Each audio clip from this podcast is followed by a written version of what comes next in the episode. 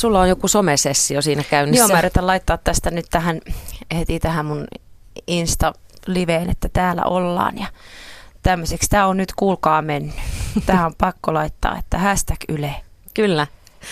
Tuo kappale, joka kuultiin äsken, on siis Kerran, ja se ei ollut ensimmäinen sinkkujulkaisusi, mutta se oli se kappale, jolla ampaisit suomalaisten sydämiin. Laura Voutilainen, miten muistelet nyt tuota aikaa? No, siinä tavallaan kaikki tapahtui tosi nopeasti, että... Mutta sitten tavallaan mä olin jotenkin henkisesti tosi valmis siihen kaikkeen, että mä olin mielestäni... Niin kuin, mä olin ihan valmistautunut niin laulajana ja muusikkona ja mä olin niin koin, että mä oon tähän nyt kypsä tähän juttuun, vaikka mä olin vasta 17 tai 18 sitten, kun toi oikein pasahti isolleen. Ja että se tuntui jotenkin hirveän luonnolliselta kuitenkin, se kaikki mitä, että sit pääsi keikoille ja se tuntui niin hirveän oikealta ja sopivalta, että mä olin aivan... Tosi niin kuin nopeasti hyppäsin siihen sisään ja se tuntui hyvältä. Palo lavoille oli kova jo tuolloin. Kyllä joo. Mä en oikein tiennytkään, mä en tajunnut sitä, että se niin helposti lähtisi, koska mä olin ennen murrosikää niin tosi kova jännittäjä vaikkapa luokan edessä tai että mä olin niin kuin vannottanut itselleni, että mä en sitten tule esiintymään missään julkisissa tilanteissa kenellekään, mutta sitten... Tuon murrosien jälkeen niin se takki kääntyi ihan totaalisesti. No ei jäädä sen pidemmäksi aikaa nyt vellomaan menneisyyteen, menneisiin aikoihin. Mitä kuuluu tällä hetkellä? No tällä hetkellä, oi nyt mä laitan tämän vielä eteenpäin. Tämän. Laita. Oma tarinasi Yle. Oho, ei mennyt oikein. Eikö niin? Tekniikka on ystävä toisinaan. Näin. Kiireinen kevät sulla ainakin tässä, Mamma Mia. Mamma Mia käynnistyy, no treenit siis on nyt alkamaisillaan ja sitten toukokuun alussa on ensi ilta, että tiiviissä tahdissa sitten laitetaan homma pakettiin. Ja sitten tämä uuden musiikin esille tuominen tähän samaan aikaan, että kuitenkin niin artistin, Laura Voutilaisartistin toiminta jatkuu siinä samalla, että tosin en ole nyt keikoilla, mä keskityn tuohon Mamma Mian päärooliin ja hyvä, että molempia niitä raiteita molempia saa tässä samaan aikaan tehdä, että ne eivät sulje toisiaan pois. Mm. Kerro vähän tuosta musikaalista, näyttelet siinä tosiaan pääosaa eli Donnan roolin, minkälainen projekti on ollut tähän asti? Nyt se on enemmän semmoista, että ollaan tehty paljon ennakkomarkkinointia ja kuvauksia sillä lailla, että koko casti on ollut mukana just tämmöistä promotilaisuuksia ja siinä samalla pääsee sitten tutustumaan niihin ihmisiin, joita mä en ennestään vielä tunne. Semmoista tutustumista ja rauhallista niin kun sisään ajoa siihen koko moodiin. Olen katsonut leffan uudestaan ja varmaan nyt sitten vielä aion ehtiä Lontooseenkin katsomaan ton musikaalin itse. Niin se että se on semmoista niin kuin alustavaa työtä ja sitten käsikirjoituksen haltuun ottamista ja biisien opettelua ja sen semmoista. Se on ollut jo vuoden alusta se prosessi tavallaan käynnissä. No miten tuo roolihahmon rakentaminen, miten se käytännössä sitten menee? Mulla se tapahtuu kyllä vasta siinä työstäessä, että se alitajuinen työstö on kuitenkin heti käynnissä ensimmäisistä harjoituksista lähtien ja se alkaa muodostua siinä sen 2 kuukauden aikana ennen ensi iltaa. Ja varmaan se sitten jalostuu siinä esitysten myötä ja terästyy. Että mulla niin kun vasta siinä tilanteessa, missä mä kohtaan vastanäyttelijät ja me mennään läpi kohtauksia, niin se alkaa, se hioutuu siinä. Mä en pysty etukäteen. Mä oon enemmän semmoinen kuin hetkessä fiilistelijä ja mä otan sen siitä hetkestä sen olemuksen, mikä silloin tuntuu oikealta. Ja mä käytän aika paljon varmaankin sitä omaa kokemusperää ja sitä omaa persoonaa siinä näyttelemisessä, mutta toisaalta haluaisin lähteä tyhjästä liikenteeseen. Että mä tein Espoon kaupunginteatterin Äidinmaa-teoksessa olin mukana ja siinä oli hyvin tämmöinen pelkistetty ja vähän se oli aika semmoinen epämiellyttävä naisen rooli, mikä siinä oli. Mä jouduin riisumaan kokonaan Laura Voutilaisen pois. Se oli mun mielestä tosi todella puhdistavaa. Minkälainen prosessi on se, että riisuu itsensä pois ja sitten siihen tilalle tulee joku muu? Miten se käytännössä se riisuminen tapahtuu?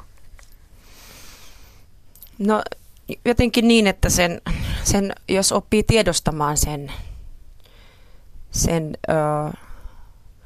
oman persoonansa, sehän ei aina ole ihan mahdollistakaan kai, että ihan kaikki piirteet itsessään huomaa.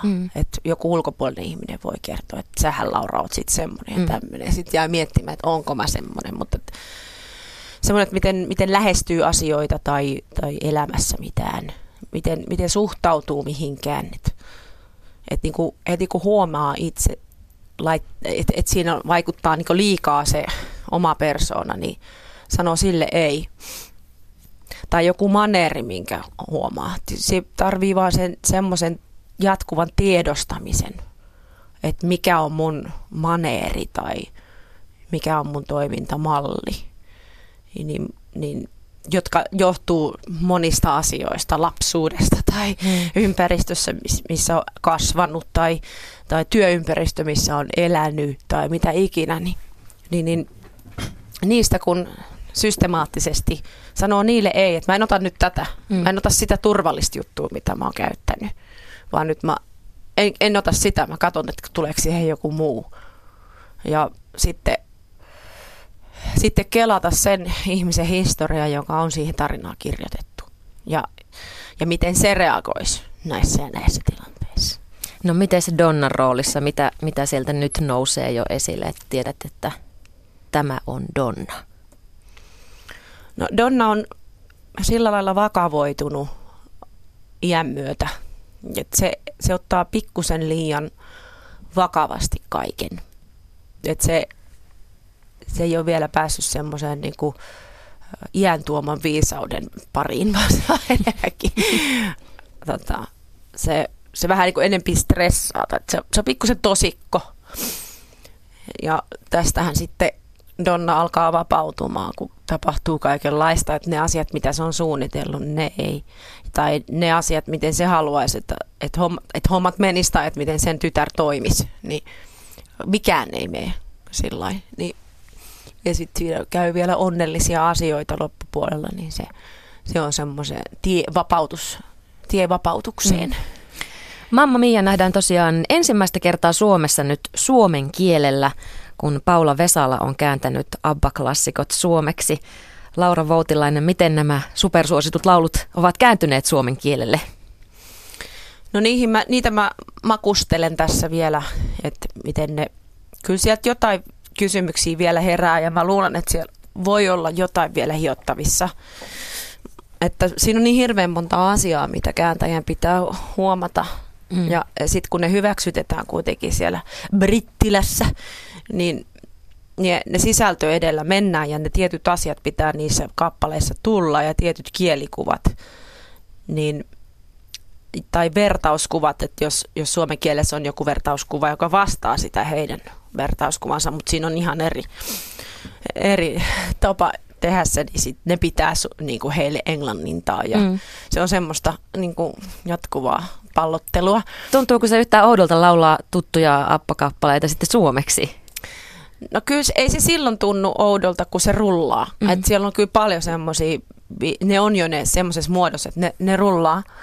Mutta vasta sitten kun me tehdään niitä, ruvetaan tekemään maaliskuun alussa, niin sitten se lopullinen fiilis tulee siitä, että onko jotain vielä, missä niinku saattaa olla vaikeuksia. Mutta hyvin vähän siellä on semmoista ongelmaa. Sinut tunnetaan shownaisena. Takana on monenlaisia projekteja, useita omia show- ja konserttikiertueita, uuden iloisen teatterirevyitä, yksi englantilainen musikaali. Lahden kaupungin teatterin lavallakin olet muun muassa viihtynyt, ja tässä oli vain ihan muutamia esimerkkejä. Koetko itsesi enemmän viihdyttäjäksi kuin vain näin lainausmerkeissä laulajaksi? Molemmat on ihan yhtä vahvat. En mä osaa niitä niin kuin laittaa jotenkin eri koppaan. Mun mielestä ne on niin kuin yksi ja sama. Siinä mielessä, että laulajan työ on kuitenkin viihdyttämistä. Ja sitten mä oon kokenut niin, että laulaminen on tärkeää silloin, kun äänitteelle mennään tekemään sitä laulamista. Mutta sitten kun ollaan lavalla, niin siihen vaikuttaa niin moni sävy. Mitä sillä haluaa sitten, millä tavalla sitä haluaa terästää sitä esitystä. Niin siinä on hirveän monet keinot. Et joskus ei tarvitse tehdä yhtään mitään, vaan nimenomaan keskittyä siihen tulkintaan ja sen laulun sanomaan. Mutta sitten on semmoisia, mä koen sen suorastaan niin kuin tarpeena, että mä tuon sen kokonaisvaltaisesti, koko kropalla ja muulla esiin. Vaikka tosiaan show-meininki on suuri osa uraasi, nimeesi yhdistetään edelleen vahvasti iskelmä. Muun muassa tämän vuoden Emma Gaalassa oli ehdolla vuoden iskelmäalbumi-kategoriassa tuoreimmalla levylläsi Miksi ei? Laura Voutilainen, pidätkö itseäsi yhä iskelmäartistina? No mä en ole koskaan pitänyt itseäni pelkästään iskelmäartistina, että se on ollut semmoinen ulkoapäin tullut sana johtuen siitä, minkälaisella musiikilla mun ensimmäinen hitti oli sellainen, eli kerran oli sellainen, joka ohjasi vahvasti mielikuvissaan. Ja sitten mun niin tuonne tanssilavoille, ja siihen aikaan oli joko tai tanssilava, tai sitten tanssilavat tai sitten rockiklubit. Näin mä sen ainakin koin. Ei silloin ollut semmoista välimaastoa siinä, niin sitä nimeä mä sitten näköjään kannan edelleen, vaikka musiikillisesti on tehty vaikka mitä. Yle Radio Suomi. Tuossa äsken puhuttiin juuri iskelmällisyydestä, ja tämä on kyllä aika kaukana iskelmästä. Tuoreen kappaleesi Laura hoitaa. Kyllä tämä uusi materiaali on ihan selkeästi popimpaa tavaraa. Joo, ja onhan se ollut jo jonkun aikaa, että tämä nyt on jatketta sille. Ja tämä on oikein semmoinen updateattu versio Laura Voutilaisesta. Ei mulla itsellä ole mitään tarvetta niin nimetä, että mitä se milloinkin on. Että se on musiikkia, joka toivottavasti kiinnostaa ja saa ihmiset hyvälle tuulelle. Niin, näillä lokeroilla ei siis ole mitään merkitystä. No mulle sillä ei ole ollut merkitystä. Että hyvä, jos joku saa siitä jonkun suunnan sitten, että se niin kuin yleisö, jos se tuntuu turvallisemmalta, että olisi vaikka iskelmää, niin sitten siitä vaan, ettei se mua haittaa, mikä nimi sille. Niin, kun itselläni tosiaan särähti korvaan Emma Gaalassa juuri se vuoden iskelmäalbumikategorian alla oleminen, että se tuntui jotenkin oudolta allekirjoittaneelle levysi Miksi ei, joka niinpä on.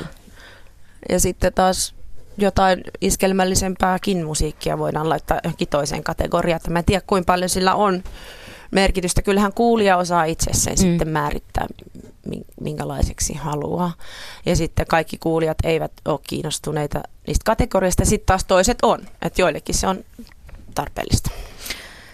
Vieraanani on siis Laura Voutilainen, jonka tuorein single Laura hoitaa kuultiin tuossa äsken. Laura, kuinka omakohtaisesta tarinasta on tuossa kappaleessa kyse? No onhan siinä kieltämättä mun persoonaa jonkun verran. Ja varsinkin ehkä mennyttä persoonaa. Että tässä on semmoinen positiivinen tai vähän vinksahtanut humoristinenkin ote tähän asiaan. Et mä pystyn katsoa itseäni vähän niin kuin jälkikäteen tälle, että onhan sitä tullut stressattua vähän siitä sun tästä. Ja muuhun myös liitetään semmoinen sana kuin suorittaja. Ja totta on, että haluan olla pedantti tai tehdä asiat, mitkä teen, niin tekisin ne mahdollisimman hyvin. Niin, että oot ollut aina kympin tyttö. Kyllä, mä oon siihen pyrkinyt ihan suoraan sanottuna, että kyllä mä oon olen pingottanut esimerkiksi koulussakin, että mulla on ollut tosi aikataulutettu elämä. Ja se ei ole aina ollut niin kuin huonokaan juttu, että se on rytmittänyt, mun harrastukset on rytmittänyt mun elämän ja sitten mä oon itse itseäni halunnut piiskata eteenpäin, että se on semmoinen persoonallisuuden piirre. No on tässä sitten, tässä on kyllä montaa muutakin, monen muunkin naisen tarinaa mukana, että tästä voisin nimetä muutamia lähipiirissä olevia naispuolisia, joille tämä sopisi vielä paremmin. Niin, tuossa on aika tuommoinen osuva ajankuva tässä kappaleessa. Kyllä, joo, se on kyllä näin. En tiedä sitten, miten me ollaan niinku ajauduttu semmoiseen, että me ei osata niinku yhtään. Että voisiko vähän niinku ruveta jo miettimään, että miten se olisi niinku vähemmällä vaivalla se arki sujuisi, että siitä ei tarvitsisi niin viimeisen päälle koko ajan olla joka suuntaan viimeisen päälle ja hoitaa sitten ne naapurinkin asiat. Tai että jos joku kysyy sulta, että voit sä mun puolesta niinku tehdä ne mokkapalat sinne huomiseen peliin, niin kyllä voi sanoa, että ei. En ehdi. Mulla ei nyt kerta kaikkiaan riitä patit. Et mä mieluummin nyt istusin mun perheen kanssa ihan vaan rauhassa Onko siinä kotona sitten taustalla joku semmoinen, että kun itse tekee, niin tulee parhaiten tehdyksi? Nimenomaan. Siitähän on tullut suorastaan semmoinen läppä, että hyvähän siitä tulee, kun itse tekee. Et siinä on paljon semmoista, että ei muka pysty luottamaan. Tai että se ei riitä mulle se sen toisen tapa toteuttaa se sama asia. Niin kyllä siinä pitää katsoa peiliin, että mikä siinä nyt on. Niin, toinen täyttää tiskikone ja itse tuut perästä ja järjestelet sen sitten niin uudestaan. Sehän on ihan vaan itseltä pois. Kyllä, tunnistan itsessäni osittain samoja piirteitä, täytyy myöntää. Ja sanoit tuossa, että kun tämä kevät on nyt vahvasti Mamma Miaa, niin eikä sitten tule niin paljon suhattua ja keikkailtua, niin mites uutta albumia enteileekö Laura hoitaa nyt sitä? Kylläpä se, että enteilee. Syksyyn ollaan tähtäämässä. Sitten tässä on tämmöinen ihana suunnitelma, mitä mä en ole kauhean paljon aikaisemmin pystynyt toteuttaa johtuen ruuhkavuosista, niin että olisi niin kuin, että on yksi asia kerrallaan, että vaikka tässä nyt hissukseen tehdään tuota albumia, niin siinä on se Mamma Mia ja sitten on tauko ja sitten on kesän keikat, tauko, yes, ja sitten kunnolla taas lähdetään konserttikiertueelle, niin siinä yhteydessä julkaistaan sitten tämä albumikin. No missä vaiheessa albumi on nyt? No siellä on muutamia biisejä kasassa, mutta vielä ei ole päästy työstämään sille, että ihan siihen varsinaiseen duunivaiheeseen ei ole vielä siirrytty. Kohta televisiossa nähdään taas ilon ja surun kyyneleitä, kun vain elämää tulee televisiosta. Laura, osallistuit tuohon ohjelmaan vuosi sitten aika lailla tarkkaan. Joo. Mitä tuo projekti sinulle antoi? No siinä oli hirveän kiva tarkkailla taas vaihteeksi itseään, että miten niin kuin tämmöisessä ryhmässä toimii. Et mä otin sen taas silleen psykologian kannalta, että minkälainen ohjelma. Musta oli kiva nähdä sinne kulissien taakse tai sen ohjelman taakse, että miten se tehdään, ja mä tykkään niin kuin seurata minkä tahansa produktion syntymistä, ihan sen tuotannon. Mä kiinnostaa ihan hirveästi, että miten se tuotanto tapahtuu. Ja et siinä on jo itsessään niin kuin antia. Sitten mulla on tässä ollut nyt semmoinen niin kuin vedenjakaja-aika, että mä oon niin kuin iän puolesta, melkeinpä puolessa välissä elämää luultavasti, niin siinä se sopii siihen saumakohtaan, että tulee katsoneeksi myös sen musiikin kautta omaa menneisyyttä ja tekemisiä ja tekemättä jättämisiä. Ja, kyllä se oli se sopii siihen muuhunkin tämmöiseen niin kuin sen ajan prosessointiin, että on paljon sitä menneisyyttä miettinyt ja mitä sitten nykyisyys on ja mitä tulevalta elämältä toivoisi, niin se sopii siihen täydellisesti. Että kyllä se, niin kuin se Olli Lindholmin veto tuosta 2 kertaa 5:stä, niin siinä oli jotenkin semmoinen niin kuin kiteytymä, että se, siinä niin kuin vilisi elämä tavallaan edessä ja tulin käyneeksi niitä vaikeita vaiheita myöskin sieltä alkuuralta ja jotenkin annoin sille niin kuin anteeksi siinä. Mm.